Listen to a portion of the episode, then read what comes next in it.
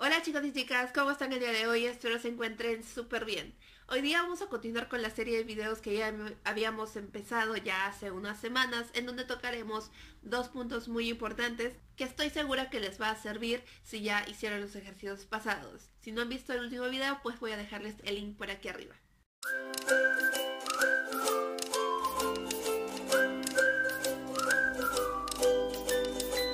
Eres nuevo nueva en este canal, te invito a que te suscribas para que recibas todas las notificaciones de todas las sesiones y también de otros videos en los que tocaremos temas acerca de desarrollo personal, productividad y todo lo que pueda ayudarte a convertirte en la mejor versión de ti. Si estás interesado, estás completamente invitado a unirte a esta comunidad. Y sin más que decir, comencemos.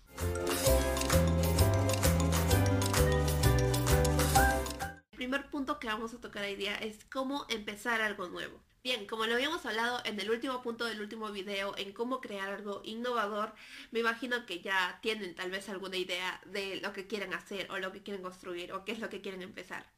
Entonces hoy día vamos a continuar con el hecho de cómo empezar eso, cómo iniciarlo.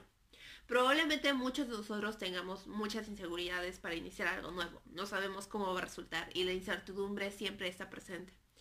Pero por eso mismo es que dos recomendaciones para este punto que te las voy a compartir. La primera es que empieces de algo muy pequeño. Recuerdo que cuando yo estaba, eh, bueno, cuando antes de iniciar Yo Te Cuido Perú, yo tenía solamente una idea y no sabía cómo llevarla a cabo.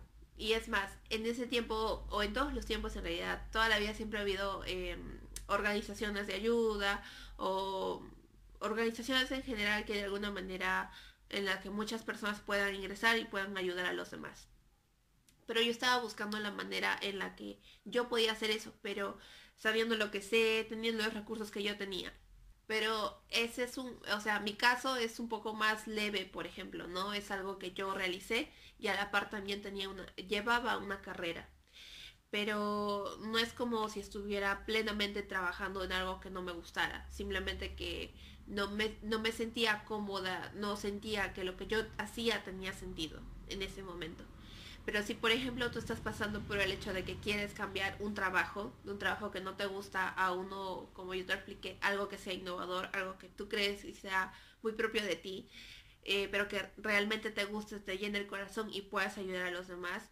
Entonces, em, probablemente ese trance de ir de un trabajo que supuestamente te daba seguridad a algo que no sabes cómo va a resultar, pero que te gusta, es un paso tal vez eh, muy complicado para algunos porque no sabes cómo va a resultar. Entonces, empezar de pequeño te permite equivocarte y no te sientas tan mal cuando lo hagas también te permite aprender bastante. Antes de que yo iniciara Yo Te Cuido Perú, como yo lo mencioné, había comenzado con un proyecto, pero era mío. Yo era la única que estaba dentro de esa organización. O sea, no era una organización en sí, simplemente era un proyecto que yo había iniciado. Y fue complicado, sí fue complicado porque yo en ese tiempo no sabía casi nada de redes sociales, ni de marketing, ni de posicionamiento. Eh, nada, nada que esté relacionado a eso, porque yo estaba en otro mundo. Yo era como que parte de las ciencias y todo eso. Entonces, eh, fue complicado, sí fue complicado, pero hacerlo solo y hacerlo desde algo tan pequeño me hizo aprender mucho más. Y el hecho también de tener experiencia en el hecho de trabajar con grupos, porque yo anteriormente pues ya había hecho muchas cosas, muchos voluntariados, muchos trabajos en equipo, entonces estaba como que ganando esa experiencia. O ya lo había ganado o le estaba desarrollando aún más. Entonces cuando emprendí ese proyecto tuve que aprender muchas cosas, muchas cosas eh, de marketing, redes sociales, lo que ya les comenté, ¿no? Entonces esa fue la forma en la que yo lo hice, eh, algo muy pequeñito, muy pequeñito, pero que de lo que aprendí bastante.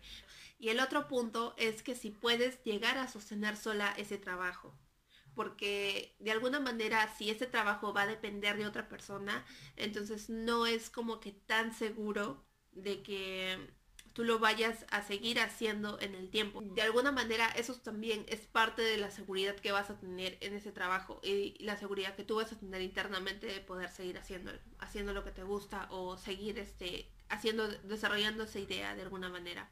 Aquí les pongo un ejemplo un poco... Em, un poco raro que había sucedido en la organización y es que en el 2021 nosotros trabajábamos todo virtualmente entonces nos como éramos varias personas dentro del equipo entonces nos dividíamos los trabajos por días no el problema era que como hacíamos cosas digitales y diseños y investigación y casi todo era digital eh, trabajamos en pequeños grupos que trabajaban todos los días. O sea, hay un equipo que trabajaba los lunes, hay un equipo que trabajaba los martes, hay otro que trabajaba los miércoles, los jueves y así es el domingo.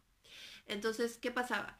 Que como trabajaban en equipo y en cada equipo había como cinco personas, supongamos que esta persona se encarga de la investigación, esta persona se encarga de pasar esa información al diseño y esta persona se encarga de publicar ese diseño en la página o red social de la organización. Entonces, este tipo de organización es como que muy dependiente, como que si el primero no hace nada, pues entonces los demás no pueden continuar. Es algo así, ¿no? Entonces, eso también influye de alguna manera en la motivación que tienen los voluntarios de la organización. Y lo mismo sucede con el trabajo. En algún trabajo que tengan, que necesariamente haya una persona que es importante porque si esa persona no está, pues entonces ese trabajo no va a funcionar. Entonces lo mejor o como consejo es que ese trabajo también tú de alguna manera sientas que si alguien se va, puedes sostenerlo con el tiempo. Entonces hazte la pregunta, ¿cómo puedo saber si me va a gustar tanto para sostener mi pasión y para eh, de alguna manera sobrevivir a los obstáculos, ¿no? Para desarrollar ese mundo ideal que tengo. Entonces haz esas preguntas y hazlo de una vez. Si te enamoras de ese trabajo, pues entonces te vas a dar cuenta que vas a poder seguir haciéndolo por mucho tiempo.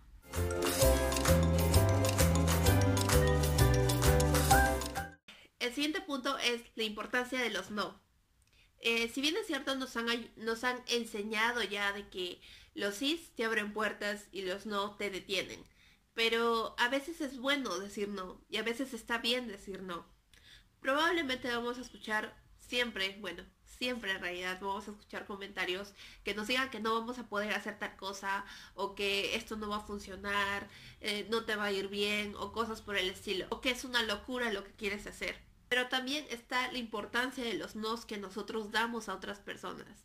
En el sentido de que si no queremos hacer algo, pues tenemos la posibilidad, no, mejor dicho, tenemos la decisión de decir sí o no. Aquí tenemos que ser un poco más conscientes de, de que eso en realidad es un derecho porque nosotros nos hemos ganado. Si nosotros somos muy buenos haciendo algo, eso no ha sido de la noche a la mañana. O sea, obviamente ha habido un piso que teníamos que pagar, ha habido algo que tenemos que estudiar, ha habido una preparación previa y ha habido también el hecho de superar esos nos que teníamos al inicio.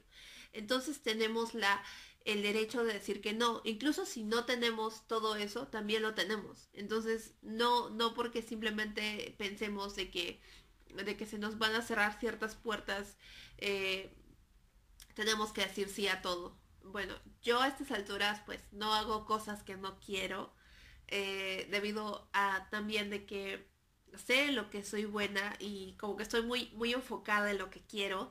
Entonces si hay algo que, que, bueno, una parte de mí quiere, pero la otra dice, este, no, lo puedes hacer de una manera mucho más creativa. Por ejemplo, eso me pasa bastante. Por ejemplo, a mí me gustaría mucho participar en lo que son voluntariados presenciales, pero yo soy muy buena eh, o me gusta mucho esto de, lo virtual, de lo digital y me gusta también ayudar de la manera en la que yo puedo ayudar. O sea, sé que hay muchas organizaciones tal vez que eh, llevan regalos, hacen actividades y etcétera, etcétera, etcétera. Pero creo que cada uno en sí tiene la forma de poder colaborar con los demás o sea, tiene un estilo propio y una forma eh, creativa eh, muy única y según lo que tú, lo mejor que tú tienes que puedes dar al mundo. Entonces, a eso me refiero, a que mm, estos nos, no los tomemos como oportunidades perdidas, sino como algo que nos sirve para poder avanzar de una manera más creativa y muy propia de nosotros. Recuerda que un no es como una escalera. Tú la puedes usar para subir la puedes usar para bajar Muchas gracias por ver hasta aquí. Espero que este video les haya servido, que les haya ayudado de algo en este camino de encontrar tu pasión y amar lo que haces. Si les gustó el video, pues pueden regalarnos un like y compartir con otras personas que también quieren aprender acerca de estos temas. Muchas gracias por ver hasta aquí nuevamente y nos vemos en el próximo video que será probablemente la siguiente semana. Bye.